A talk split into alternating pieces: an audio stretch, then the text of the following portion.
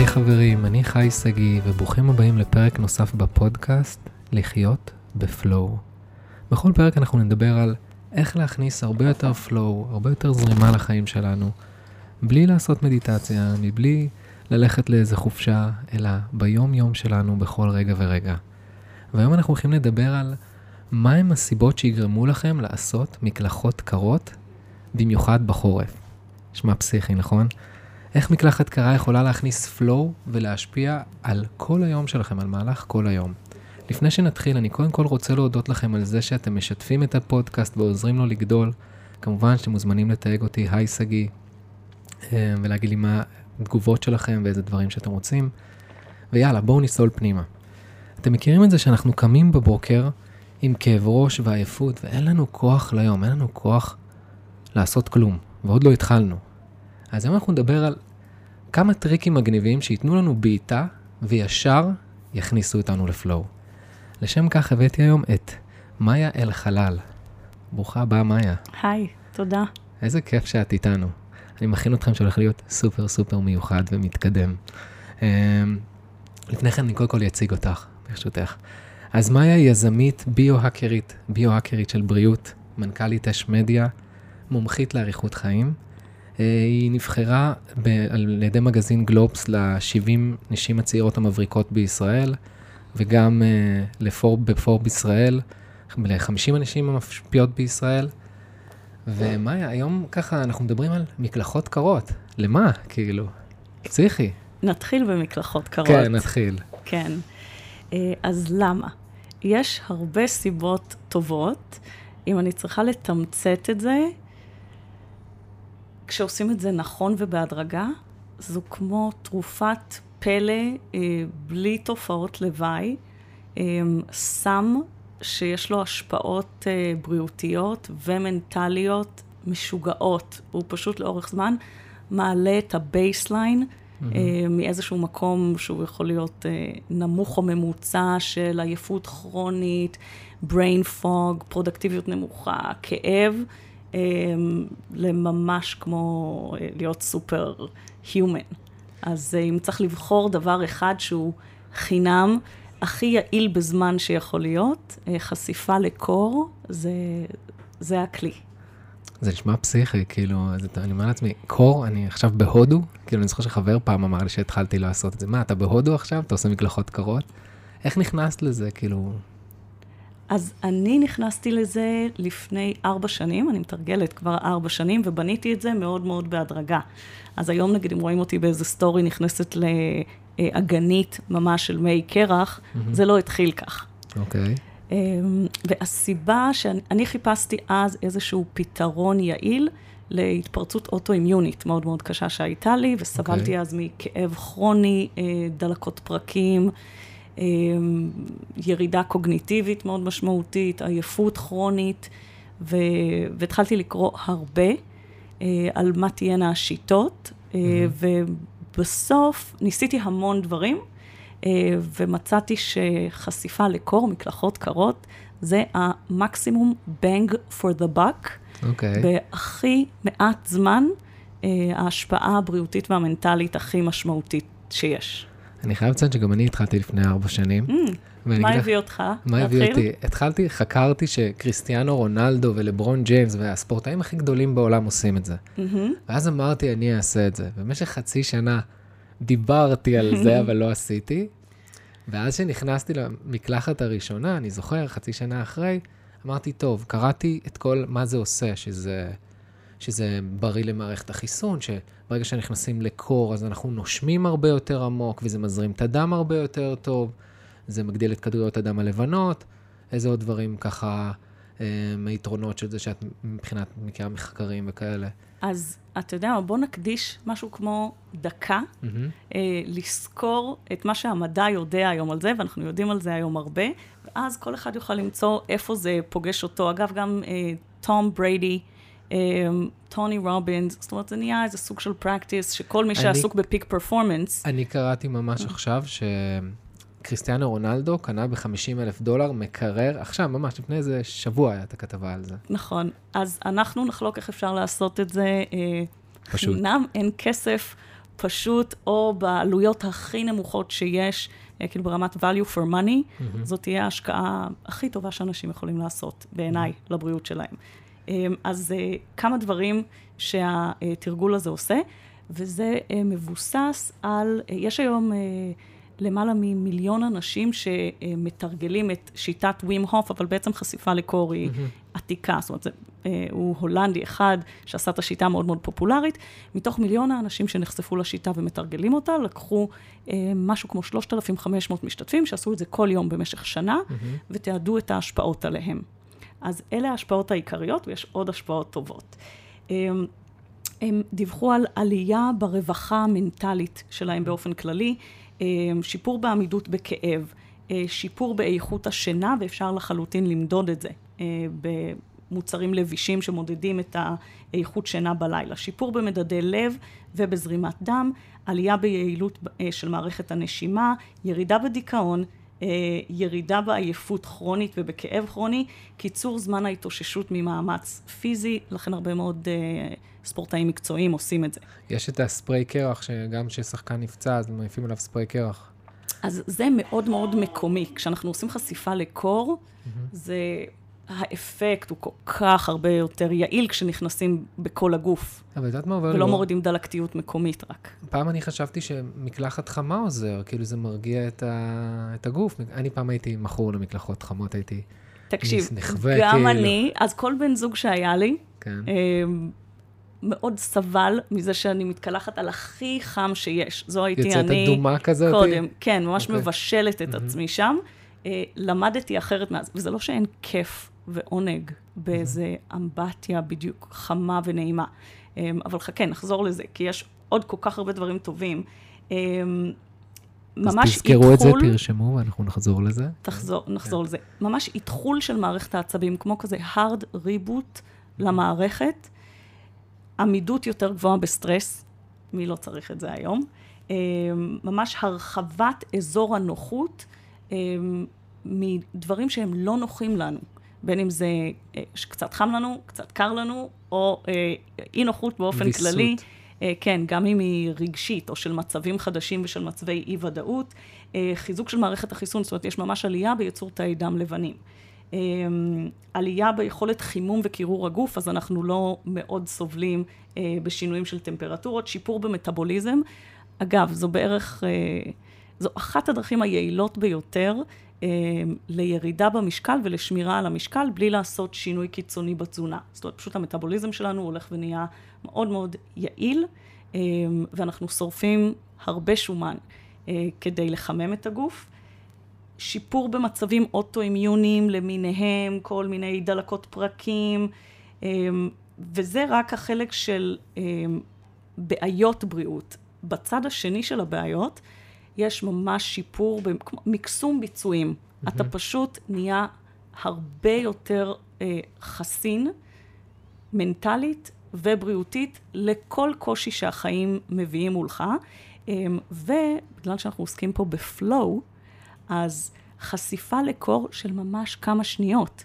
אה, בהמשך אפשר לתרגל לדקה, שתי דקות, שלוש דקות, אבל המחקרים שנעשו, נעשו על אפילו 20 שניות. וואלה. 20 שניות, ואתה מקבל בוסט במה שנקרא דוס, שאלה ארבעת ההורמונים של הרווחה, של השמחה, של המצב המנטלי האופטימלי, אה, של דופמין, אוקסיטוצין, סרטונין ואנדורפינים.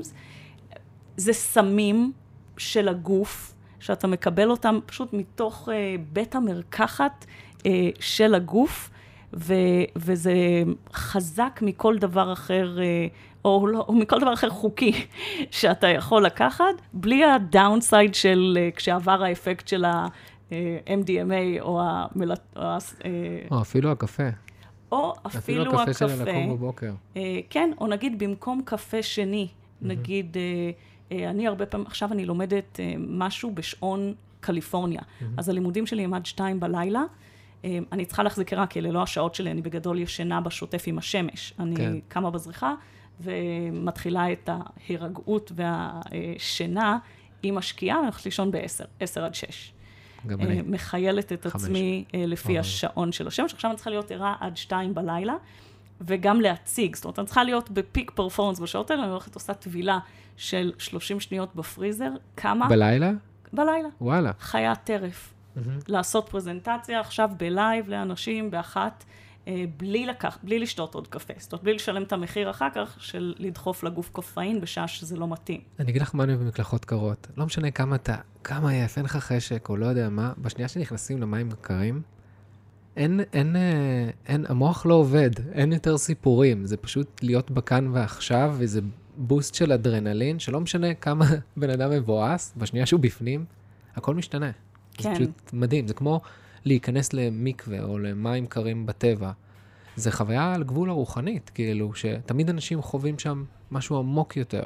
ממש. אמ, וכשאתה נכנס, נגיד, מקלחות קרות זו אופציה מאוד מאוד טובה להתחיל איתה בהדרגה. בכלל, כל התרגול הזה, כדאי להתחיל אותו בהדרגה. אמ, כשאתה מתקדם הלאה, נגיד, לממש טבילה באגנית אה, או בפריזר, כמו שאני עושה אצלי בבית, שהוא במים ממש קרים, זה כל כך immersive, הגירוי הפיזי הוא כל כך חזק, שבעצם אתה לא יכול לחשוב על שום דבר אחר. זה מיינדפולנס, אם אתה רוצה או לא. לא יכול להיות לך רעש, כי אתה כל כך כל כך בגירוי, וכדי אה, להרגיע את הגוף במקום הזה, אה, הרי במדיטציה תמיד אומרים, כשהמחשבות נודדות, לחזור אל הנשימה. פה זה קורה לך... אתה הנשימה. כן, אתה לא הנשימה היא רוצה. בעצם עוזרת לך להתגבר על, על ה-fight or flight אה, שקורה שם בשיא העוצמה. אה, אז זה ממש, זה כמו קיצור הדרך, זה כמו במקום לשבת עכשיו 20 דקות במדיטציה, שיש בזה ערך. אה, פסלת מדיטציה ותחילת ה... לא, אני לא פסלתי, אני רק אומר שיש עוד דרכים להגיע נכון. לפלואו, וזה לא רק המדיטציה וזה לא רק הנוף המדהים, כן, זה דוגמה של מים קרים, כן, שקיצור. זה קיצור דרך משוגע. זאת אומרת, אני זוכרת כשעכשיו בקורונה הילדים למדו בבית, שלושה ילדים, הייתי תמיכה טכנית לזום של שלושה ילדים. באיזשהו שלב הייתי מגיעה למצב שאני אומרת לעצמי, הבא שאומר אימא. הבא שאומר אימא. למקלחת הקרה. אז, אני, אז אז זהו, שאותם אני עוד לא יכולה לזרוק למקלחת הקרה, אבל אני כן יכולה ללכת. הייתי טובלת את הראש, מוציאה את הראש אחרי איזה 30 שניות, פתאום כאילו נהיה לי שוב מקום לעוד אימא. וואלה. אחד. אגב, אה, capacity או מקום, נגיד, אחד הדברים שמקלחות קרות עושה, זה אם אנחנו חושבים על המאזן אנרגיה שלנו, כמו על איזושהי בטריה, אה, שיש לה capacity מסוים. אה, ברוב היום מה שקורה, אנחנו אה, מוציאים יותר אנרגיה מאשר טוענים את הבטריה. כמו שאם, אתה יודע, נשתמש בטלפון כל היום, נשכח לטעון אותו בלילה, נקום בבוקר, הוא יהיה בבטריה ריקה, כן. או, או שאם נשאר מעט, זה ייגמר ב-10 בבוקר. פה, מה שהמקלחות הקרות עושות לאורך זמן, זה טוענות את הבטריה כל הזמן, לא רק לגמרי. בלילה. גם מאוד מאוד משפרות את השינה, בעצם השינה טוענת לנו את הבטריה מחדש, אבל זה לא רק טוען את הבטריה, זה מגדיל את הבטריה. זאת אומרת, היכולת עכשיו יש לנו לאגור אנרגיה, כדי שנוכל במצבי לחץ לא צפויים, והחיים תמיד יביאו כאלה, אמ, ללכת אל אותו מאגר שיש לנו בו אקסטרה, ובעוד שפעם היינו מגיעים כבר למצב שאנחנו רחוקים מפלואו, אנחנו כאילו על הספקטרום בצד השני לגמרי של פלואו, קצרים, לא חושבים נכון, אמ, לא מצליחים לגייס פתרונות יצירתיים, לא מצליחים להיות טולרנטים לאמונות או ערכים של מישהו אחר שהוא חשוב לנו בחיינו ואנחנו צריכים לחיות איתו. זה מה שמקלחות קרות בין היתר עושות, מגדילות את הבטריה. אני אגיד לך מה מסקרן אותי, אני אספר לך את הסיפור שלי, ומסקרן אותי איך את, אה, איך את נכנסת למים הקרים, איזה שיטה לך יש, כי Mm. זה, צריך, צריך לבנות פה טכ- טכניקה, יש פה מה טכניקה. הטכניקה שלך? אני אגיד לך מה, אז התחלתי את הסיפור שלקח לי חצי שנה לעמוד, להיכנס למים הקרים, ואז אחרי שקראתי את כל המחקרים והכל, אמרתי, אני עכשיו עושה את זה. מהמם. ואני זוכר שנכנסתי פעם ראשונה, ואז צרחתי, וה- והבת זוג שלי לשעבר הייתה בשוק, כאילו חשבה שקרה לי משהו, ואני כזה כולי בהתלהבות. כן. ואז למחרת היה עוד יום, ואז אוקיי, נכנסתי עוד הפעם, וזה היה, זה היה יותר בחורף. ואז ביום השלישי חזרתי אחרי ריצה בפארק הירקון, ואמרתי, השריר שלי תפוס, מה, אני משוגע, אני אכנס עכשיו למים קרים? ואז הבנתי שזה. ואז הבנתי שזה הרגע של ההחלטה. Mm, שזה לא משנה, אין תירוצים. ברגע שעושים הרגל, צריך ללכת כל הזמן. ואז נכנסתי, ומאז אני נכנס כל הזמן. עכשיו, הטריק שיש לי, אוקיי? אני בדרך כלל, בהתחלה הייתי סופר 1, 2, 3 ונכנס. אין אצלי מים חמים, כאילו קודם. ישר, בום, כאילו נכנס למים הקרים, ישר, כאילו ישר מקבל את הבוסט של האנרגיה. נגיד עכשיו המים חמים יחסית, כי זה נכון. קיץ, זה עוד כן, הצינורות חמים, אבל בחורף זה תענוג. זה, וגם זה, מה שיפה בזה, זה כל פעם צריך להפעיל כוח רצון. זה לא נכון. כאילו, זה, אני רגיל לזה ואני נכנס לזה בקלות. נכון, נכון. וזה מטאפורה לחיים, ליום-יום, שאם היום אני רוצה לעשות משהו שקשה לי, זה כל פעם מזכיר לי לעשות את זה. וכשאני נכנס, אז היום יש לי כאילו, אז הייתי אומר איזה, הייתי אומר 1, 2, 3, היום יש לי איזה Mm. שלושה, מש, שלושה מילים כאלה שאני אומר שלא קשורות אחת לשנייה, סתם מה כאילו, הן? זה מביך. אני אגיד לך מה, זה מילים, אני בכוונה עושה את זה כדי לא לחשוב. אז אני כן. אומר מילים כזה בספרדית וזה, מ- מ- מה הן. המילים? תגיד אוקיי, את טוב, אז המילים. אני אגיד את המילים, זה הזיה. אמ, יש את הסדרה אמ, קאסה דה פפל, אז יש, הם אמרו פעם אחת שם לטונל, זה, זה כאילו, את מבינה למה זה מצחיק? אוקיי, אז אחד זה לטונל, כן. שתיים זה מנרקוס לפלטה, אני אומר. לטונל לפלטה, והשלישי שאני אומר זה פ, לפ, אה, פניה. פניה זה בכלל בוויפאסנה, לא קשור. Mm. ואז אני אומר את שלושתם ואני נכנס. עכשיו, זה בכוונה מבלבל אותי, ואז אני לא חושב מה אני עושה, ואז אני נכנס. זה טוב. נכון, זה מזכיר לי את סילנסיו ברונו.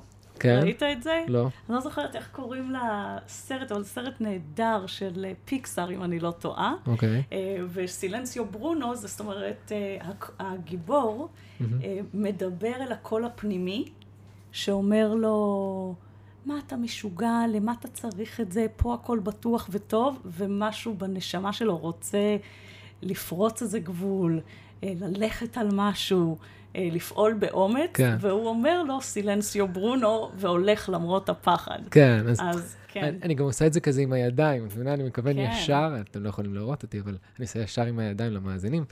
ככה, ואז אני נכנס בלי לחשוב, ואז כן. כאילו אני כל פעם... אז זו דרך אחת, ואני חושבת שאנשים מתחלקים בין ה... לתלוש את הפלסטר מהר, ללהוריד אותו בהדרגה. מהמם. מה שלך? ושלי דווקא זו שבהדרגה. מהמם. אני, אמ, קודם כל, המהלך שלי בארבע השנים האחרונות היה מלאט לאט לכוון את המים מהכי חמים לקצת יותר קרים, נגיד, אני לא נכנסת אה, מ-0 ל-100, ואז לאט לאט להתחיל לעשות אמבטיות ולהוסיף להם קרח. אה, ורק עם הזמן התקדמתי לפריזר שיש לי קבוע בחצר והוא מכוון לארבע מעלות כל יום. אה, אז זה, זה תרגול שלקחתי אותו מאוד מאוד בהדרגה, וככה אני גם ממליצה לאנשים לעשות אותו. איך את מתמודדת עם המים הקרים? אז מה את אומרת היום, לעצמך?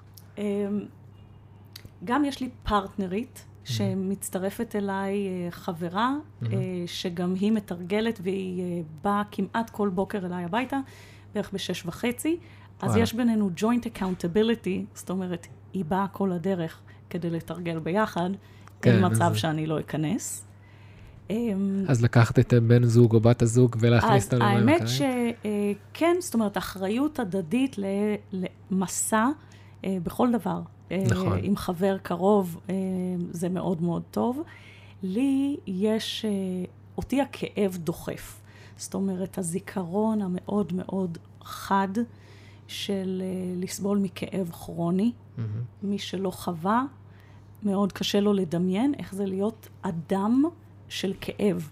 זאת אומרת, זה משפיע על כל החוויה. אה, אין דומיין בחיים שלא מושפע מכאב כרוני. ובגלל שאני ממש יודעת אה, לחבר בקשר ישיר של סיבה ותוצאה את הירידה שלי בכאב כרוני לחס... לתרגול של חשיפה לקור, אה, הכאב עדיין דוחף אותי בתור מהמם. מוטיבציה מאוד חזקה. אה, מעבר לזה, אה, יש לי תרגול של נשימה שאני עושה, אה, ואני ממש משתמשת בנשימה ככלי. אה, נגיד, אני תמיד נכנסת בהוצאת האוויר. הוצאת אוקיי. okay. האוויר מעבירה את מערכת העצבים למצב של אה, רגיעה, מורידה טיפה את אה, קצב הלב, אז תמיד את החלק של הכניסה, בעיקר החלק של החזה, אה, שזה את החלק ש... נכנסת לאט כזה? אני נכנסת uh, לאט, כן, לא, אני. לא קופצת פנימה. Uh, ואגב, יש uh, יתרונות מטורפים בריאותיים לאנשים שסובלים מבעיות נשימה ובעיות לב, אבל עבורם התרגול ההדרגתי הוא הרבה הרבה יותר בטוח. Mm-hmm. אז אני לוקחת נשימה עמוקה. נכנסת בהוצאת האוויר, מורידה את הכתפיים, טיפה סוגרת את השפתיים כמו מוציאה אוויר מתוך קש, אה, נכנסת לתוך המים, אז מה שקורה כשהמים הקרים נוגעים בחזה, שזו תגובה אינסטינקטיבית כזאת של... כן. כזו. אה, ואני בכוונה נושמת לתוך המקום הזה, זאת אומרת, זה ממש, אגב, זו אחת הסיבות, בגלל שיש לנו פתאום פה... כמו התקף חרדה על רקע פיזיולוגי, הגוף נזרק ל-fight or flight mm-hmm. מאוד מאוד חזק, ככל שהמים יותר קרים. אמ, אנחנו ממש מתגברים כאן באופן מודע, ולכן אה, זה אחד הטיפולים היעילים אה, לחרדות. אה, זה ממש משנה את ה baseline. זאת אומרת, אנשים שסבלו שנים באופן כרוני מחרדות בדרגות שונות, מוצאים את עצמם בחוסן בריאותי ו- ומנטלי. אה, בעקבות התרגול שהוא מדהים. אני לא חושב רק חרדות, זה אפילו גם אנשים שיש להם לופ בראש, שהרבה פעמים יש להם איזה מחשבה או איזה נכון. זיכרון שרץ כל הזמן, והם כן. תקועים על איזה משהו שהבן זוג עשה להם, או בת זוג עשה להם, או משהו בעבודה אמרו להם, והם מריצים את זה מיליון, מיליון לגמרי. סרטים. אגב, אנחנו נוטים לנגן בלופ קלטת רגשית אה, שאנחנו רגילים אליה. אה, אלה אותן המחשבות שמביאות לאותם הרגשות, שמביאים לאותם הפרשה של הורמונים ולתחושה פיזית בגוף, כי הרגשות משפיעים באופן מאוד ישיר על הפיזיולוגיה, ואנחנו אוהבים להיות איפה שאנחנו רגילים, גם אם זה רע. אה, עכשיו, הכניסה למים קרים משבשת לחלוטין את הלופ הזה. את כל המערכת. וככל שאנחנו עושים את זה יותר, אנחנו מתחילים לבנות אה, מערך חדש. שהוא שונה ואחר, אבל ככל שאנחנו עושים את זה יותר בעקביות, זה נהיה הנורמלי החדש עבור הגוף, וככה בעצם אפשר להשתנות. אני יכול להגיד לך שאני היום לא נכנס למים חמים. אין לי מים חמים יותר בסיסטם, אני לא יכול, כאילו, אני ממש, אפילו שני אימונים, כאילו, שני, אני מתקלח בבוקר ובערב mm. בחורף, לא משנה כמה שזה, כל פעם אני צריך להתרגל לכניסה של המים קרים. אני אגב עדיין מאוד מאוד נהנית, בעיקר בבתי מלון, כי בבית כרגע אין לי אמבטיה. Mm-hmm. אני מאוד אוהבת להיכנס לאמבט חם ונעים, אה, לשים איזה שמן אתרי מאוד מרגיע, בתאורה. אה, אני אוהבת את זה. נגיד, אגב, גם תת-ציפה. Mm-hmm. אני לא יודעת אם יצא לך לחוות, זו גם חוויה מדהימה. No. אז פלוטיישן טנק. הוא תא שבו אתה צף, כי המים, אה, מים מלוכים שמציפים אותך לגמרי, הטמפרטורה היא בדיוק הטמפרטורה של הגוף, אז אתה בעצם לא מרגיש שום דבר. אה, זה אטום לחלוטין לרעש ולאור. אז אתה לא מקבל לא גירוי של ראייה, לא גירוי של שמיעה, לא גירוי של חישה. Mm-hmm. ו- ואתה נמצא, זה נקרא sensory deprivation tank. Mm-hmm. אתה בעצם לא חווה שום גירוי ונשאר נטו עם התודעה. עכשיו שם זה יכול להיות סיוט כן. או עונג, תלוי את מי אתה כן. פוגש בפנים. תלוי אם אתם עם... אוהבים להיות עם עצמכם לבד, איך אתם... ועם הזמן אמ, זה הופך להיות, קודם כל אתה פשוט פוגש את עצמך ערום לגמרי, בלי שום הסחות דעת. זה סוג גם של מדיטציה, זה כמו אם אני עכשיו נכנס למדיטציה של שעה או נכון. יום שלם, אז... אגב, זה עוד סוג של hack פנימה, איזשהו mm-hmm. קיצור. Um, עכשיו, מה, זה ה, זאת אומרת, זה הצד השני על הספקטרום בין הרבה מאוד מהדברים שאנחנו עושים כדי לא לפגוש את עצמנו, ואלה ההתמכרויות השונות, שכשאנחנו חושבים על התמכרויות, אנחנו הרבה פעמים חושבים על ההתמכרויות לחומרים במרכאות רעים, כמו לעשן ג'וינט כל ערב, לרדת על איזה בקבוק אה, יין כהרגל, mm-hmm. לעשות בינג' על, על פורן או על נטפליקס. Mm-hmm. אבל בעצם יש גם התמכרויות שהן הן באות לתת מענה לאותו קושי, נגיד גם כמו עיסוק אובססיבי בספורט. או הרבה פעמים אנשים שהולכים לענפים כמו להיות איש ברזל. אמ, לא תמיד, אבל הרבה מהמקרים הם בורחים ממשהו. Mm-hmm. כדי לרוץ כל כך הרבה, לנסוע כל כך הרבה באופניים ולרצות להיות שעות ארוכות בעשייה, שאם אתה לא לגמרי בפלואו, אתה לא בפיק פרפורמנס, גם זו סוג של בריחה מפשוט לפגוש את עצמך ו- וכל מה שעולה שם. למרות ששם הם לא פוגשים את עצמם לדעתך, בכל הריצה ובכל הזה? למרות שאני אני, אני חייב לציין שאף פעם לא עניין אותי להיות רץ מרתון או איש הברזל, כאילו... אבל זה מסקרן, אני חושב שהם כן פוגשים את עצמם במסע הזה. אמ, אני חושבת, בדיוק יוצא לי לדבר על זה די הרבה עם אנשים בתחום של ביו-האקינג לצורך של מקסום ביצועים. אנשים מגיעים לעולם הזה כי הם רוצים אה, להחלים מאיזושהי מחלה או מצב בריאותי, אה, הם רוצים להאריך את החיים הבריאים, או הם רוצים להיות בביצועים מקסימליים באיזשהו ענף. אמ, עכשיו, יש משהו, יש איזה מישהו שתיאר לי את זה, שכשהוא יושב מרחק של ממש סנטימטרים בודדים מהגלגל של מי שלפניו בפלטון, mm-hmm. ברכיבה, כל מה שהוא יכול לעשות זה לנהל את הכמה סנטימטרים האלה, כדי שהוא יהיה במקסימום חשיפה, לח... מינימום חשיפה לחיכוך של אוויר, mm-hmm. ויהיה אה, במהירות האופטימלית שהוא נדרש להיות בה, וזה הדבר היחיד שאתה יכול לחשוב עליו. עכשיו, גם במונחים של אריכות ימים בריאה, אה, הרבה מאוד מסוגי הספורט המאוד עצימים, הם לא יעילים לטובת המטרה הזאת. של כן. הארכת חיים בריאים.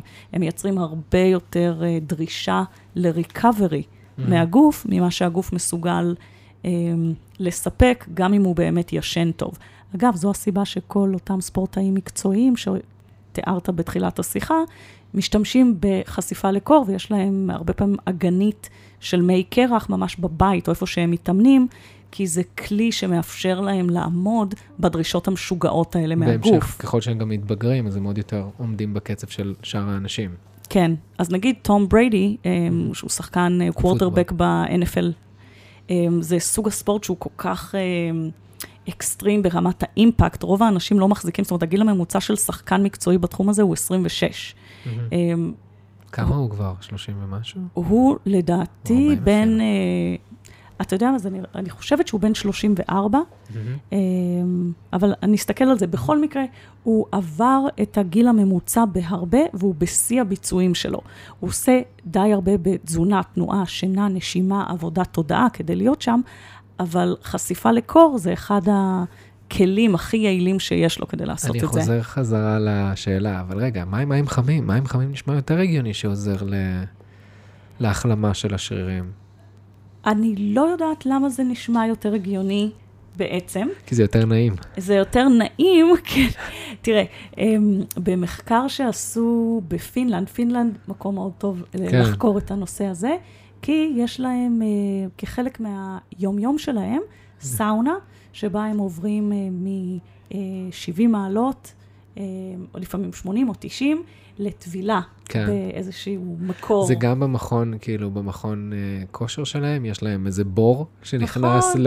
כן. נכנס לאיזה אגם, ואז אתה הולך כן. לסאונה. אז המעברים האלה בין uh, uh, שוק חום לשוק קור, uh, זו בעצם uh, פעילות מאוד מאוד עצימה לכלי הדם. Uh, מאוד מאוד משפר את מחזור הדם, משפיע מדהים על הלב. אז ספציפית, במחקר הפינלנדי הזה, אה, ראו שמי שמתרגל שוק חום, הרבה מהם גם מתרגלים שוק קור, אבל פה זה היה על um, כמה אלפי גברים ל-20 שנה, שמתרגלים uh, לפחות ארבע פעמים ביום כניסה לסאונה.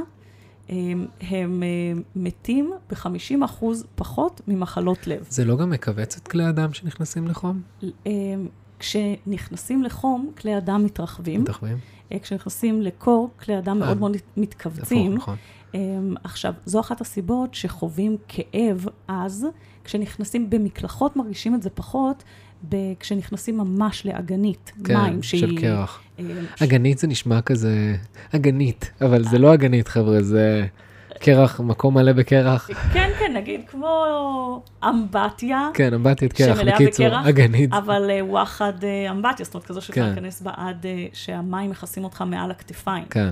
או פריזר, נגיד לי בבית יש פריזר שהוא פריזר של גלידות או של בשר. זה תמיד נשמע לי מטורף, כאילו זה מדהים בעיניי, כן, אבל זה עדיין נשמע לי מטורף, כאילו, למי שיש חצר זה, זה אחלה, אבל יודעת, להביא, זה כמו, אני אתן לך דוגמה, שהייתי לפני כמה, הרבה שנים אצל טוני רובינס, כן. אז הוא אמר הוא לקפוץ, אגב עושה את זה כן. יומיומי, יש לו את זה בבית. לגמרי, אז הוא אמר כזה לקפוץ על טרמפולינה, ואז הייתי גם בהתלהבות, קניתי טרמפולינה, קפצתי עליה במשך חודש, כן. ואפילו הייתי מרצה בהמון חברות הייטק, אז Mm. הייתי אומר להם, תביאו טרמפולינה לצוות, והם היו קופצים, אחרי חודש אתה כאילו, יודע, זה כזה צעצוע שאתה לא, אתה לא משתמש בו. מבינה למה אני מתכוון? כאילו אני, כן, אז הבית שלי הוא ממש מעבדת ביו-האקינג. שבואי נדבר עוד שנייה מה זה ביו-האקינג, כי אנחנו אומרים פה אוקיי. ביו-האקינג. אבל אמרת לקפוץ, לקפוץ זה ממש ממש טוב, ממש טוב. אה, אחד הרופאים שעזר לי מאוד להחלים אה, מהמחלה האוטואימיונית שהייתה לי והרגישות לקרינה לפני ארבע שנים, דוקטור מיכאל הרלינג, מהמם. רופא משפחה, אה, פשוט ידען ענק, רופא פונקציונלי, הוליסטי, ראייה מאוד מאוד רחבה. אה, באחד הספרים שלו, בספר שלו שעוסק בתנועה, הוא אומר, אם בן אדם צריך לבחור רק שלושה דברים לעשות כל החיים, אה, ברמת תנועה, אחד מהם זה לקפוץ. וואלה. אה, זה פשוט משמר, זה, זה שוב, אנחנו מחפשים את הדברים האלה של יהיה להם את האפקט כן. המקסימלי למעט מאוד השקעה, וצריך להיות משהו מאוד מאוד פשוט, אתה אפילו לא חייב, נגיד דלגית, עושה לזה סוג של gamification. כן. בגדול, אתה יכול לקפוץ ממש בקטנה במקום, או לקפוץ קצת יותר אה, גבוה. והומלץ וזה ממש בבוקר. אה, זה נהדר בבוקר, זה נהדר אם אכלת משהו מתוק ואתה רוצה למחוק די מהר את העלייה של הסוכר. אה, אז שלושה דברים שמעריכים מאוד את החיים הבריאים, לקפוץ, להתעלות, נגיד מטבעות או מאיזה בר, למתוח את מתח. עמוד השדרה, וסקווטים. סקווטים. אם אתה צריך לבחור רק שלושה דברים, ברמת תנועה, זה יהיה לך קיצור דרך מאוד מאוד טוב. סקווטים זה קשוח עבורי, אני עושה כן? את זה, אבל אני פחות גמיש בגב שם, Mm, אבל אני עובד על זה. אה, בואי נדבר מה זה ביו-האקינג. אוקיי. כי אמרנו ביו-האקינג, מה זה? נכון. אז אני חושבת שאנשים עושים ביו-האקינג בדרכים שונות, רק לא יודעים לקרוא לזה ככה. אז אנחנו בעצם בכלים שונים מנסים לפרוץ אל תוך הקופסה השחורה הזו של הביולוגיה, ומנסים להבין כל אחד במה שהוא רוצה לשפר. למשל, למה אני לא מצליח לשמור על ריכוז לאורך זמן? למה, למרות כל שיטה שניסיתי כדי לרדת במשקל ולשמור על משקל, אני לא מצליחה לעשות את זה. גנטיקה. מה הבעיה? אז- גם ההורים ככה.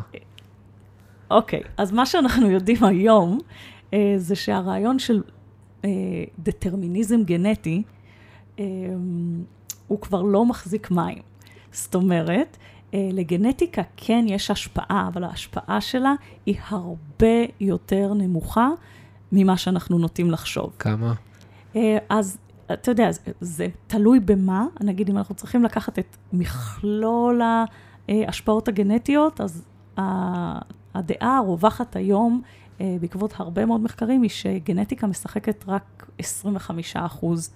זה הכל. בתוצאה, כן. אז אה, נגיד, אחד החוקרים בתחום של השמנת יתר, אה, טבע את המונח, אה, את המושג, גנטיקה טוענת את האקדח, סביבה לוחצת על ההדק. אז יכולה להיות לך איזושהי נטייה גנטית, אבל גם כשאנחנו רואים משפחות שיש בהן השמנת יתר, סוכרת, מחלות לב ריאה, אוסף אה, מאוד גדול של, אה, של בעיות, כולל גם קשב וריכוז אגב, מהמם. אמ, זו הסביבה שעוברת מדור לדור, והרגלי החיים שעוברים מדור לדור, שהם אולי מתיישבים על איזושהי נטייה גנטית, אה, אבל אנחנו יודעים גם מתאומים זהים שחיים בתנאי אה, סביבה חיים שונה. אה, בעצם אנחנו יכולים להשפיע אה, על הפוטנציאל הגנטי ב-75% מהתוצאה זה זה.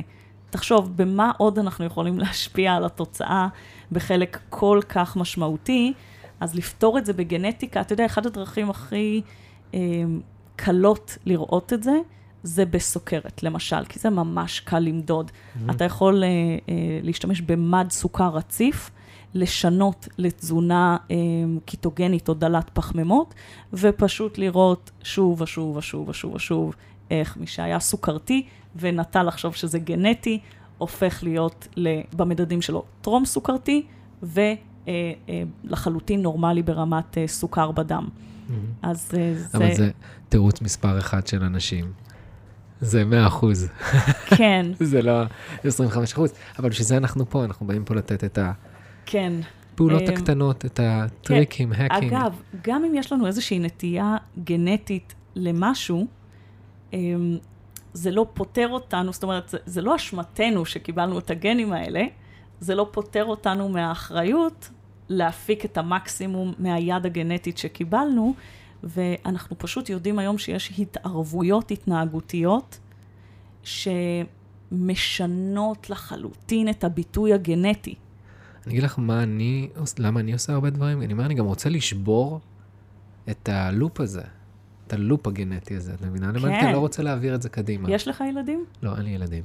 אבל אני עדיין, תמיד כשאני חושב משהו שאני עושה, אני תמיד מנסה להיות ישר עם עצמי, ואני אומר לעצמי, אם עכשיו היה, הילד שלי היה מסתכל עליי, ככה הייתי רוצה להתנהג, ככה הייתי מתנהג, ואז זה עוזר לי לעשות הרבה פעמים דברים שלא נעימים לי ולא נוחים לי. כן. אז זה מאוד יפה שלך, תראה, באופן כללי, אנחנו רק הכרנו, אבל דברים שרוב האנשים מתחילים לחשוב עליהם רק מתוך כאב, כן.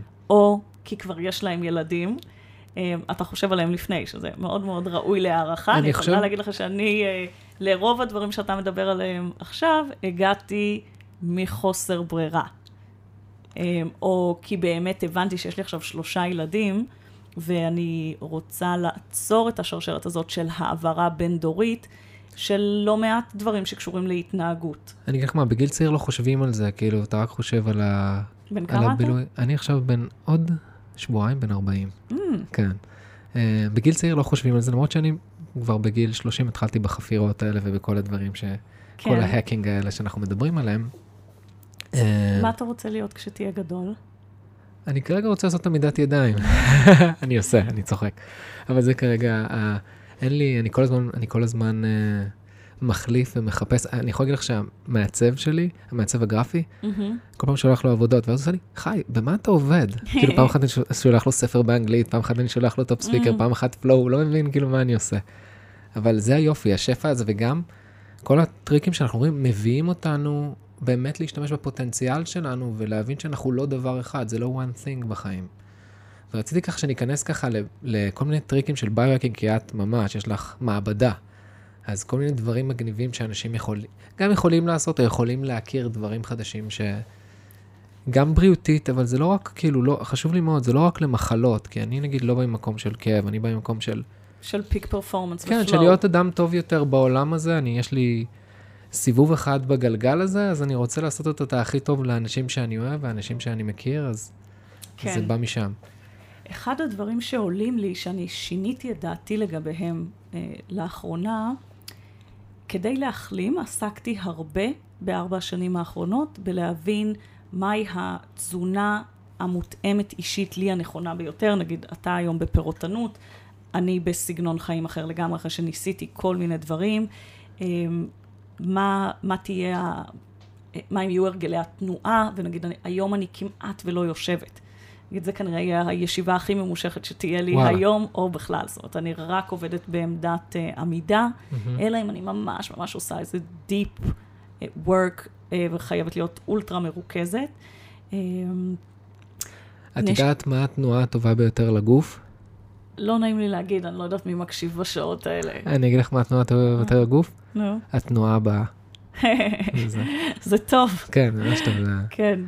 אמ, אז נגיד היום אני יודעת אה, כמה יושבנות אה, גורמת נזק, אה, על החשיבות של נשימה, וכל אלה נראו לי, וגם היו הבסיס אה, להחלמה שלי בחלק הראשון. באיזשהו שלב הבנתי שמה שהביא אותי עד לכאן בהחלמה, לא ייקח אותי את השלב הבא. אה, והשלב הבא היה להתחיל להסתכל על האופן שבו הרגשות שלי. פוגעים לי אה, בבריאות. אה, והייתה לי ממש התנגדות אה, לעסוק בזה, אה, כי כשחליתי אז, הר... זאת אומרת, הייתה הרבה האשמה בסביבה שזה אה, פסיכוסומטי, שזה רק סטרס, ואני ניסיתי להגיד שוב ושוב, זה קלירלי פיזיולוגי מה שקורה לי, זה לא בראש שלי. מהמם. היום, מתוך זה שבאמת נפטרתי מרוב הסימפטומים, דרך תזונה, תנועה, שינה, נשימה, אני מתפנה לחלק של התודעה, ואני מתחילה להבין את ה... יותר ויותר אני משתכנעת שהחלק הזה הוא חלק תורם במשקל הרבה יותר גדול ממה שייחסתי עד היום. אמ, וממש מצאתי את עצמי חוזרת ומתחילה ממש לנהל כמו ג'ורנל, כמו שאנשים שיש להם איזושהי בעיה בריאותית לפעמים מנהלים כל מה שהם אכלו כדי להתחיל לעשות אלימינציה ולבדוק למה mm-hmm. יש להם רגישות. אני התחלתי לעשות ממש תיעוד של באיזה רגשות אני מבלה את רוב היום, ואיזה מחשבות הביאו לשם. וממש באופן אסטרטגי ומכוון, בין היתר דרך טכנולוגיות כמו זו שאיתה פתחנו את הבוקר. בואי נספר איך פתחנו את הבוקר. את ספר אתה מהחוויה שלך, מה קרה פה לפני שהתחלנו לצלם? טוב, אני אספר. כשהתחלנו לצלם נפגשנו, אמרנו שלום. וזו פעם ראשונה שאנחנו נכון, נפגשים. נכון, פעם ראשונה שאנחנו נפגשים. ואז מאיה שלפה את הטלפון, והיא פתחה אפליקציה שאומרת בעצם, שיכולה לראות איזה תדר אנחנו, האם אנחנו בתדר זהה. והחזקנו ידיים, אה, נשמנו ביחד, ורצינו לראות שאנחנו באותו תדר. ויש שם כל מיני צבעים, והיינו בצבע הירוק. כן, אז בעצם מה שהאפליקציה הזו מדדה זה... רק עוד דבר אחד אוקיי. רציתי להגיד, שזה דבר מגניב לבוא לפגישה ולהשוות את התדר לאותו בן אדם, אפילו גם לדייט, לבוא ולהשוות, חכה שנייה, אני לא יודעת מה השם שלך, בוא נראה שאנחנו באותו mm. תדר, ואז אפשר להחליט. כן, אז בעצם אני, אני לבשתי את מד האוזן, שנותן חיווי ב-heart rate variability. Mm-hmm. זה בעצם, זה לא לוקח את קצב הלב, אלא את הגמישות והרכות והקוהרנטיות של, של השתנות קצב הלב.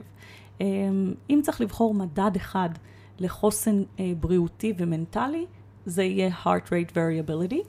אני מדדתי את עצמי, אבל בגלל שאנחנו קרובים אחד לשני, מרחק מאוד קצר, מחזיקים ידיים, אנחנו בעצם משפיעים אחד על השני, אה, ומה שרציתי לעשות זה דרך זה שאני עושה איזשהו תרגול ומדריכה אותך לעשות איתי את התרגול הזה של נשימה, הכרת תודה, לראות שאני מצליחה לשמור על עצמי בירוק כל הזמן. ואני מושפעת ממך. אז בעצם הסתנכרנו יחד ל, אה, למקום שבו בעצם אה, הביטוי הפיזיולוגי הזה מראה שהמערכות השונות, זו מערכת העצבים, המערכת ההורמונלית, כולה כרגע מחוילת לרווחה, להחלמה, לנוכחות ולא הגעת, לסטרס. איך הגעת לצעצוע הזה? כי יש לך המון המון צעצועים כאלה שאני אומר, איך הגעת לזה?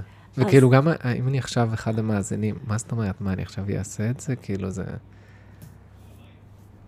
לזה הגעתי אה, דרך, אה, יש אה, מוסד שחוקר את התחום של חוסן. אה, חוסן מנטלי, בעיקר רזיליאנס. אה, אה, עכשיו, חוסן במובנים רבים שווה גמישות. היכולת שלנו אל מול מציאות משתנה, והיא תמיד משתנה. נגיד, רק בסוף השבוע האחרון קרה איזשהו אירוע שקיוויתי שה-unfolding שלו יהיה אחר לגמרי. כן. ממה שהוא היה, והיה לי מפח נפש מאוד גדול. אה, וזה קרה בדיוק בעיתוי שבו אני רוכשת עוד מהכלים האלה, אז ממש היה לי אה, אירוע שבו אני ממש יכולה לראות לבחון עד... איך כמה הכלים כן. האלה עובדים. אה, והכלי הזה בעצם עוזר לבנות את השריר, נגיד כמו שאתה תיארת את האופן שבו אתה נכנס בכל יום, וזה ממש מאמן את השריר של לעשות משהו שאתה יודע שהוא טוב לך, למרות שהוא מאוד לא נעים ונוח, mm-hmm. יותר נעים במים חמים. אמ, אז הכלי הזה של חוסן, של heart rate variability, אמ, עוזר לנו אה, לטעון את הבטריה, שלא רק כשמשהו קורה, שזה לא יעיף אותנו, אתה מכיר, זה עוד קורה לך, אה, שנגיד משהו קרה ואתה כאילו פתאום נחטף רגשית לאיזה אירוע שבו ברור לך שאתה לא ב... אמ, אתה לא בשיא המיקוד, flow, ההפוך של פלואו. כן, אני אומר... לא יודע אם אני אחטף רגשית, אני יכול להגיד לך, נגיד, היום הרגשתי שאני לא עומד בקצב של היום, שכל הזמן דברים mm. נכנסים לי, אז דברים כאלה, אבל לא שאני עף, אני פשוט מנסה לעמוד בקצב של כל הדברים שיש כן, לעשות. כן, אז נגיד, אגב, התחושה הזאת של להיות overwhelmed mm-hmm. מאוסף של דברים שקורים לך, יכול להביא לזה שברמת. היכולות המנטליות שלך, אתה תהיה compromised, זאת אומרת, לא תהיה בשיא היכולת שלך. לגמרי. אז מתחילים גם הרבה פעמים להרגיש איזושהי אי נוחות בגוף, איזו עייפות בשרירים, מתחילים להיות הרבה פחות טולרנטים בכביש. מה שאני אוהב בדבר הזה, שלא משנה מאיפה הבן אדם אחד בא ומאיפה הבן אדם השני בא, זה גורם להיות בכאן ועכשיו. כן. כי א', זה מסקרן. זה כאילו, גם בנוי זה? בתור, זאת אומרת, יש לנו כאן חיווי בביו-פידבק, אנחנו מסתכלים, אנחנו ממש רואים איך הנשימה שלנו משפיעה כרגע על איזשהו מדד. כן. יש לנו, זה רותם את הרצון שלנו להיות בירוק, כן. לא להיות בכחול וחלילה לא להידרדר לאדום. זה גם כל כך מיידי שאנחנו יכולים לשים לב שאם כרגע התגנבה לנו מחשבה לראש שהיא אה, מייצרת אה, רגש שמרוקן אותנו מאנרגיה, עמד לא משקר. נגיד, כן. הילדים שלי משחקים בזה בבית עם חברים, כמו ב... אמ, מד מכונת אמת, בדיוק. הם שמים שקרן. את זה על החברים, והם אומרים, גנבת לי פעם כסף מהחדר, כל מיני דברים מגניב. כאלה. אנחנו כן. נצלם תמונה של זה, שאני אעלה את זה לאינסטגרם, שאנשים יראו על מה מדובר. לגמרי. אז אגב, נגיד הכלי הספציפי הזה, אה, בעצם מה שהוא עוזר לעשות, זה לא רק לחזור בחזרה לאיזון כשמשהו העיף אותך. וזה יכול להיות שמישהו חתך אותך בכביש, אה, וזה יכול להיות אה, בשורה לא טובה על הבריאות של מישהו שאתה אוהב, אה, או פיטורים לא צפויים מהעבודה, או כל אחד מהדברים שקורים בחיים mm-hmm. ויכולים להעיף אותנו מהסנטר. כן. אז זה עוזר גם להתכונן אל הדברים האלה. זאת אומרת, לבוא אל היום בבטריה מלאה, לשמור על בטריה מלאה כמעט עד סוף היום, mm-hmm. שזה נגיד אחד הדברים שאני מרגישה בהם שינוי אדיר. אמ, כשהייתי חולה והייתה לי אנרגיה מאוד מאוד נמוכה, זאת אומרת, סבלתי ממש מעייפות כרונית. אה, כשהילדים שלי היו חוזרים מבית ספר, נגיד באזור 4, כבר די הייתי מרוקנת מאנרגיה. Mm-hmm. זאת אומרת, הפניות שלי לרצונות שלהם, אה, לריבים ביניהם, הייתה כל כך כל כך נמוכה, והיום הנוכחות שלי איתם, גם בסוף היום היא הרבה יותר גבוהה, אז אני ערוכה יותר לכל בלטם שלא יהיה, ועם שלושה ילדים תמיד יהיה איזשהו בלטם, וגם אחר כך אני לא רק חוזרת לעצמי, ואני כמובן יש לי עוד דרך ארוכה, אינסופית, mm-hmm. אה, בכלי הזה וביכולת הזאת, אני, זאת אומרת, מה שלא הורג אותי, mm-hmm. אה, או מרסק אותי, מחשל. כי בעצם אני בונה את השריר להיות עמידה יותר בלחצים בפעם הבאה שזה יקרה, ו- וזו בעצם ההגדרה היותר רחבה של חוסן בריאותי ומנטלי.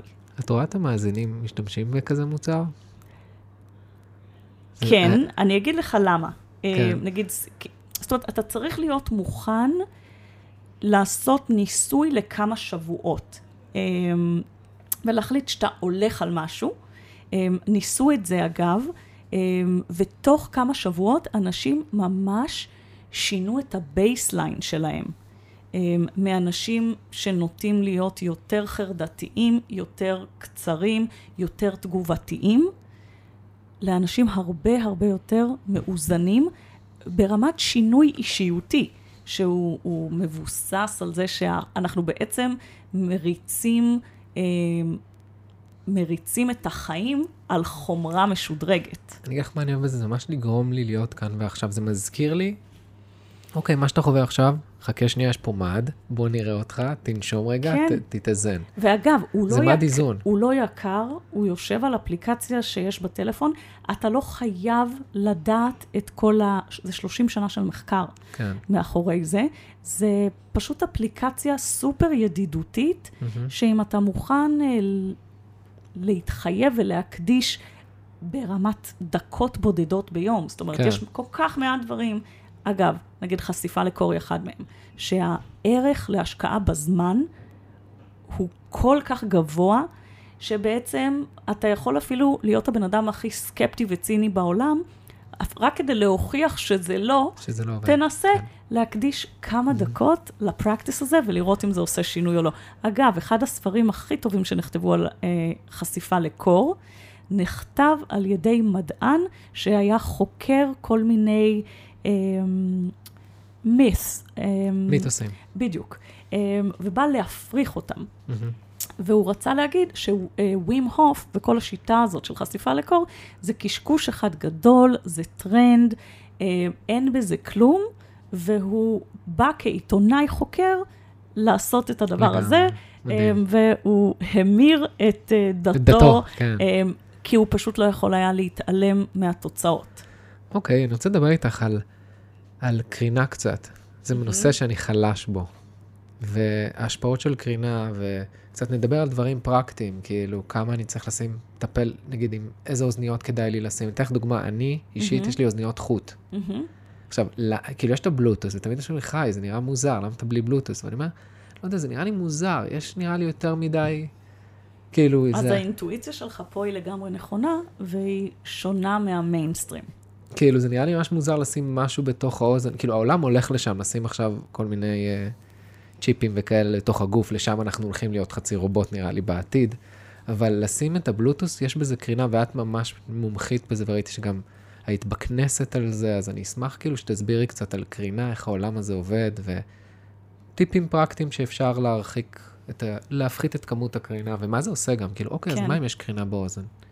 אמ, אוקיי, אז זה עולם שנכנסתי אליו גם לא מתוך אה, בחירה, אלא מתוך, אמ, עברתי תאונה, שהיא לא הייתה תאונה שקרתה לי ברגע אחד, היא נמשכה לאורך אה, שישה חודשים, שבהם אחרי הגירושים עברתי לאיזושהי דירה, הייתי שם חשופה לקרינה מאוד גבוהה.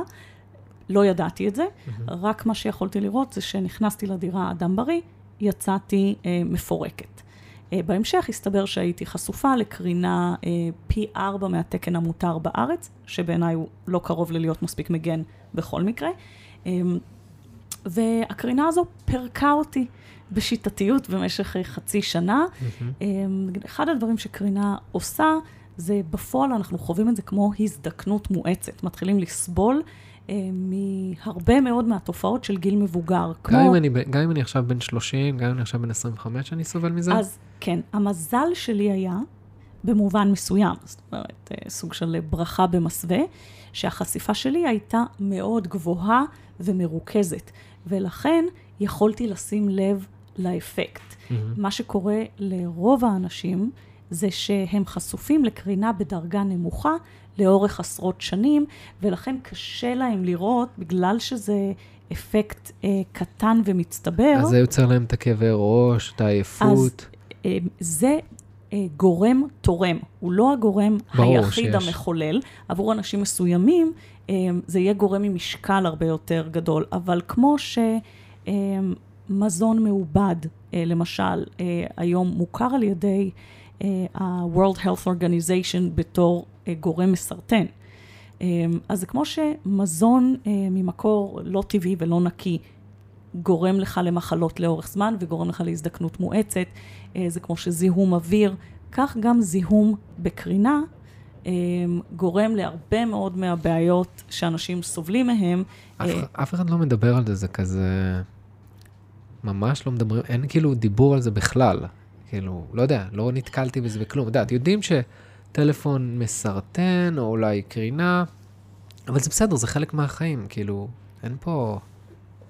חיים, כאילו צריך לחיות, לא? כאילו... אז יש מקומות שבהם מדברים עליהם, ובדרך כלל המקומות שבהם המחיר נהיה אה, מאוד מאוד ברור. למשל, באותה, באותה ועדה בכנסת שבה העדתי, אה, כבר היו ממצאים מאוד מאוד ברורים של ההשפעות של אנטנה בקרבת אה, בית ספר תיכון בחולון. באנטנה אין לי שליטה, כאילו, אם שמו את האנטנה, אוקיי? אבל איזה, איך, איך זה יכול לעזור אגב, ביום כן יום? יש לך שליטה מסוימת, כי אפשר היה לראות אה, שלא מעט ילדים נפגעו כבר והתחילו להראות תסמינים של נזקי קרינה, ואכן הורידו חלק מהפאנלים. אז כן יש שליטה כן, מסכים איתך, מסוימת. יש, את ה- יש אה, זה, ואני מדבר, על שימוש יומיומי כן, מושכל. כמו שאני עכשיו ממחזר, אז אני יכול למחזר את העולם שלי, כן. אני לא יכול להציל את כל העולם ממחזור, אז... אז זה, מה אני יכול לעשות? עכשיו יש לי פלאפון, איך אני יכול להיזהר, או מה, כן, מה אני אז יכול... תראה, בקרינה הנזק, עכשיו, אנחנו בכל מה שנוגע אה, להארכת חיים בריאים, כולל גם בנושא קרינה, אה, זה האפקט של כמו ריבית דריבית. זה אפקט קטן לאורך עשרות שנים, ש, שהוא בסוף יעשה את ההבדל אה, בין, אה, בין נזק אדיר לבין זה לנזק שולי. אוקיי. ואז אם אנחנו עושים אפילו שינויים ממש קטנים ביום-יום, ב-distance ו-duration, משך השימוש שלנו והמרחק שלנו ממקור הקרינה, המכפלה של שני אלה יחד, היא כל ההבדל בסוף. בואי נדבר אז- על מרחק, כי משך, אני יודע, נראה לי קשה לאנשים. אמ, אז תראה, נגיד, בוא ניקח את משך. בשינה, אתה לא באופן אקטיבי משתמש בטלפון, נכון. ולכן, רק להעביר את הטלפון למצב טיסה בשעות השינה שלך, כבר קיבלת שם כמה שעות אתה ישן, אם אני בין 6 מוציא אותו ל-8, מהחדר שינה, גם טוב. אני כאילו אישית אין כזה דבר, פלאפון לא נכנס לחדר שינה. זה מעולה. אמ, אז יצרת את המרחק המספק. מי שנוח לו לשים את זה על מצב טיסה ועדיין להשתמש בשעון, כשעון מעורר, או מי שאוהב לשמוע פודקאסטים, שעון מעורר. שהוא מאסט. הוריד. אמ, זאת אומרת, על מצב טיסה אתה יכול אה, אמ, להעביר לילה שלם, אה, שבו הגוף מקבל break. בדיוק באותה דרך אפשר לכבות את הווי-פיי בשעות שאתה לא ישן, והדרך הכי טובה לעשות את זה, היא לא לעשות את זה באופן אקטיבי, אלא נגיד ממש לשים, אפשר לקנות היום? בכל אה, חנות חשמל שעון שבת פשוט, ולכוון אותו שמי, נגיד אתה הולך לישון בערך ב-12, או... אבל מה מה ההשפעות של ה- של הוויירלס, כאילו? אז, זה ה- נשמע לי כאילו... מה זאת אומרת? אז עכשיו, אה, אני... יש לי גם 300, אה, זה, איך זה נקרא? הורדה ממש מהירה. של... עכשיו העברתי לאינטרנט ממש מהיר. אוקיי, אז... שלידי. אני, אה, אחרי מה שקרה לי, הלכתי ללמוד את הנושא, והיום אני מחזיקה ברישיון ממשרד להגנת הסביבה להיות בודקת קרינה. אה, קרינה בלתי מייננת בתחום אה, תדרי רשת החשמל וקרינה אלחוטית. סלולרי, וי-פיי, בלוטוס, אה, כל העולמות האלה. אה, ויש לנו ממש תקן גם למרחק של אה, וי-פיי. אז אה, העולם הזה הוא, זאת אומרת, יש הכרה מלאה בהשפעות הבריאותיות השליליות של, אה, של וי-פיי ומרחק מסוים אה, שאתה זה רוצה. משפיע עליי בטווח הארוך, או שזה משפיע עליי גם ביום-יום, כאילו בכאבי ראש, או ביכול, אז כאילו... זה משפיע עליך גם וגם. גם וגם. אה, כן, בגדול יש אה, אוסף של השפעות ביולוגיות שליליות, אה, עלייה בדלקתיות, פגיעה ב-DNA, אנשים מסוימים סובלים מהשפעות על קצב לב, זה תלוי ברגישויות השונות של אנשים, ולכן מה שאני מאוד מציעה לאנשים לעשות, וזה צריך להקדיש לזה עשר דקות. זאת אומרת, אחרי שקנית, למשל, שעון שבת שאתה יכול לכוון אותו, אמ, אתה מכוון מהרגע שאתה הולך לישון, או נגיד חצי שעה אחרי, ועד שאתה קם בבוקר, נגיד מ-12 בלילה עד 6 בבוקר, המודם של הווי-פיי פשוט יהיה כבוי. והוא ידליק את עצמו מחדש, לא תדע שהוא כבה בלילה, אוקיי. ושוב קיבלת פה 6 שעות שבהם אתה לא מותקף באופן אה, שיטתי על ידי ה... אוקיי, אה, זה על שהפלאפון ידי- שלי בכיס, אמ, לא מומלץ, אוקיי. אלא אם אתה רוצה להשתמש בזה כאמצעי מניעה. זאת אומרת, אוקיי. אנחנו יודעים בוודאות שיש לזה השפעות על פוריות. אמ, זה בדיוק אצל גברים, בדרך כלל נגיד נשים הרבה פתאום מסתובבות עם תיק, יכולות לשים את הטלפון בתיק, כן. גברים לא, לכן הם שמים את הטלפון בכיס, ואיברי הרבייה מאוד רגישים לקרינה, מושפעים, ולכן מאוד לא מומלץ אה, להחזיק טלפון לקחת תיק. בכיס. אה, ללכת עם או- תיק קלאץ'. או, איזה, כן, איזה פאוץ', או נגיד אפילו אם אתה חייב לבחור, אז שים אותו, נגיד אם יש לך מכנס דגמח, שים אותו בכיס היותר רחוק ברגל וחיצוני. למטה, אוקיי. אמ, כן. אמ, בואי נדבר על עוד דברים כאלה, דברים קטנים שאני יכול לעשות. אוקיי, למשל, לא להצמיד טלפון לראש, אלא להרחיק אותו על ידי אוזנייה, או לדבר ב... בספיקר. אוקיי. אה, ברמת אוזניות, אוזנייה חוטית ולא אוזנייה על-חוטית. מה ההבדל, כמה הקרינה יש באוזנייה אלחוטית וכמה בחוטית, מה ההפרש כאילו ביניהם בערך? בסדרי גודל. זה הבדל מטורף, ענק, אה, מצטבר לאורך זמן למשהו באמת באמת משמעותי, בעיקר כי האוזניות היום הן כל כך נוחות, קלות, לא מורגשות, שאנחנו נוטים לא להוריד אותן, גם כשהן לא ממש בשימוש כרגע. אה, אם היינו רק משתמשים בהם בזמן שאנחנו בשיחה, לא ממליצה על זה, אבל מילא. מה שקורה, ובעיקר נגיד בילדים, הם כל כך לא חושבים על זה, אז הם שמים את האוזנייה ופשוט משאירים את זה שם אה, לאורך כל היום. וכשאנחנו חושבים, אז המרחק הוא קטן, המשך הוא ארוך, כן. והנזק המצטבר הוא אדיר, וכדאי לטפח הרגלים של להרחיק את הטלפון מאיתנו, נגיד לפחות כרגע, הטלפון שלי בכל מקרה על מצב טיסה, אוקיי. אבל אם הוא רחוק מאיתנו מטר, ואנחנו מדברים או על ספיקר או באוזנייה חוטית, ההשפעה החיובית המצטברת במניעת נזק היא מאוד גדולה. מעבר לזה שהוא רחוק מאיתנו, ככה אנחנו לא נכנסים לרשתות חברתיות, ואנחנו אה, הרבה יש... יותר פרודקטיביים, אפשר לשים אותו באיזה מגירה. אני יודע, זה דברים, נשמעים קצת דברים, אם הייתי שומע את זה מהצד לפני כמה שנים, הייתי אומר, יש פה הרבה דברים שנשמעים כאלה קיצוניים ופסיכיים, אבל המטרה היא פה לפתוח את התודעה, מה שנקרא תודעה אחת למעלה, ולראות עוד אופציות של מה זה יכול לעשות, איך זה משפיע על הגוף. יש עוד איזה דברים שהיית ממליצה על טלפונים או על... מי שעדיין יש לו את ההרגל של לשים לפטופ על הגוף, ולעבוד כזה, אתה יודע, רגליים כן. על איזה הדום, על הספה. זה בגלל ה wireless או החום של הבטריה? אז זה השילוב, קודם כל, כשהטלפ... כשהלפטופ, בעיקר אם הוא מחובר עכשיו לחשמל, אתה ממש חשוף לשדה אלקטרומגנטי משמעותי מהפעולה של המכשיר עצמו. בעיקר בטעינה, יותר בטעינה כשהוא עובד על בטריה. אוקיי. אמ, אז זה השילוב של זה, והוא גם בדרך כלל מונח באזור מאוד אסטרטגי בגוף, מהמם. שבו אתה לא רוצה שהוא יהיה מונח, ברור. במגע ישיר עם הגוף, אמ, וכל מערכות התקשורת האלחוטיות פועלות בו. זה לא הרגל טוב לעבודה למשך שנים, אמ, וככל שאתה יכול לעבור בעמדת העבודה הקבועה שלך לחיבור חוטי, לעומת חיבור אלחוטי, זה עדיף, וזה... חזרה לעכבר אלחוטי וחזרה למקלדת האלחוט- האלחוטית?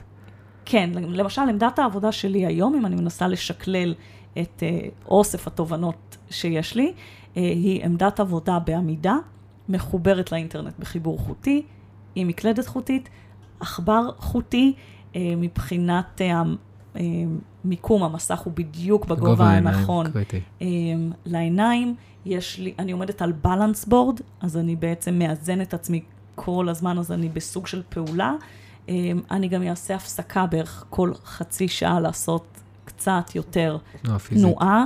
אה, במידה ואני לא נמצאת כרגע בחוץ, אז אני יוצאת לאור השמש כדי לחייל את האיברים השונים בגוף לאיפה אני נמצאת היום במהלך של היום. אה, וזה, ולא כל יום הוא ככה, כי אי אפשר 100% בהכל כל כן, הזמן. אני גם חושב על אנשים שעובדים עכשיו במשרד. מה, איזה טיפים היית יכולה לתת למישהו שיושב עכשיו רואים- במשרד ויש לו פחות שליטה על היום שלו, כי את יזמית, את יודעת, יש לך את ה... את יכולה לעבוד מהבית, את יכולה לעבוד מתי שאת רוצה, איך שאת רוצה. כן. גם אני, אנחנו אני רואים, מכיר את זה, אבל... זהו, יותר ויותר ארגונים מכניסים מתוך אה, שיקול, אגב, כלכלי של פרודקטיביות, כי יש לנו מספיק מחקר כבר שמראה שכשלמשל אנשים עושים הפסקה לתנועה, יוצאים למרפסת לשמש, אז ממש יש מנכ"לים שמנחילים את ההרגלים החדשים האלה לכל העובדים, וכל שעה עגולה יוצאים החוצה לחדר המדרגות, תופרים כמה קומות למעלה, כמה קומות למטה, יוצאים לכמה דקות של אמבטיית שמש. אה, את יודעת מתי אנשים עושים את זה? שהם יוצאים לעשן, ואז הם מרגישים, זה הסיגריה, זה הסיגריה, מה שנותן לי את התחושה הזו. ואגב, השינויים הקטנים האלה, הם בסוף באים לידי ביטוי בירידה בימי מחלה.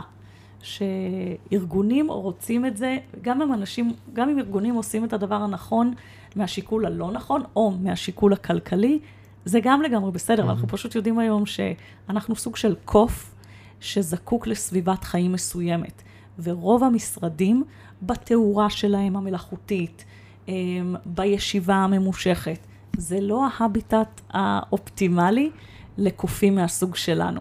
לגמרי, וככה רציתי, יש לי פינה של אה, דף ועט, של מה את ממליצה לקהל ככה שהם ירשמו איזה דברים שהם יעשו. דיברנו פה על המון דברים, אבל Mm. תני לי איזה כמה דברים ככה, שלושה דברים שאת ממליצה. מעבר לזה שאני ממליץ להסתכל על, אה, על הדף אה, פייסבוק של מאיה, על כל הצעצועים שיש לה, שם המון המון צעצועים שיכולנו להמשיך Mm. ולהרחיב, אבל תודה. אז אני אכוון, אני יכולה לכוון אנשים בדיוק לדף, שידעו למצוא כן, אותו? נגיע לזה, אבל אני רוצה את אוקיי. שלוש אה, כזה דברים שהם יכולים לעשות פשוטים, בלי- בוא נגיד בלי לרכוש מכשירים, בלי, כאילו קודם כל basic, שיתחילו מה שנקרא. כן, אז אני חושבת שחשיפה לאור טבעי עושה הבדל כמה זמן? ענק. אה, אז יש שעות אין מסוימות, לי זמן, תגידי לי כמה זמן אני צריך עכשיו, מינימום. מרשם. נגיד אפילו אם תעשה עשר דקות בשעות הראשונות של הבוקר, אוקיי. הכי מוקדם שאתה יכול, אה, ועשר דקות אה, בזמן שהשמש שוקעת. כי לאור כחול אנחנו נחשפים במהלך היום כל הזמן anyway כבר ממסכים. כן. אז כדי לקבל את האור בספקטרום האדום. אה, בזריחה, לא חייבים על הזריחה, אבל כמה שזה שאפשר. מגניב, תעשו את זה. כן. אה, בבוקר ובערב, נגיד עשר דקות באור טבעי, אם אפשר איפשהו בטבע, רוצים להגדיל ולעשות בלי נעליים, מחוברים כן. לאדמה. אה, זה ילך דרך מאוד מאוד ארוכה, גם בשיפור השינה ובכל דבר אחר. אוקיי. זה- זה אה, אחד, יש לנו שניים. אחד, להתחיל להתנסות בחשיפה לקור, בהדרגה, או כל אחד בדרך שעובדת לו, זאת אומרת, מי שאוהב בשיטת הפלסטר, על לתלוש מהר ורוצה להיכנס כמוך אה, מיד למים הקרים, יכול לעשות את זה, אבל אפשר גם בהדרגה. אני ממליץ בבום, ואני ממליץ לעשות את זה עכשיו כל עוד אנחנו בקיץ, וזה עוד יותר יהיה לכם קל ונינוח, כי המים לא ממש... עכשיו, מי שיש לו בעיות לב ידועות, הבום פחות מומלץ. כן, זה ברור.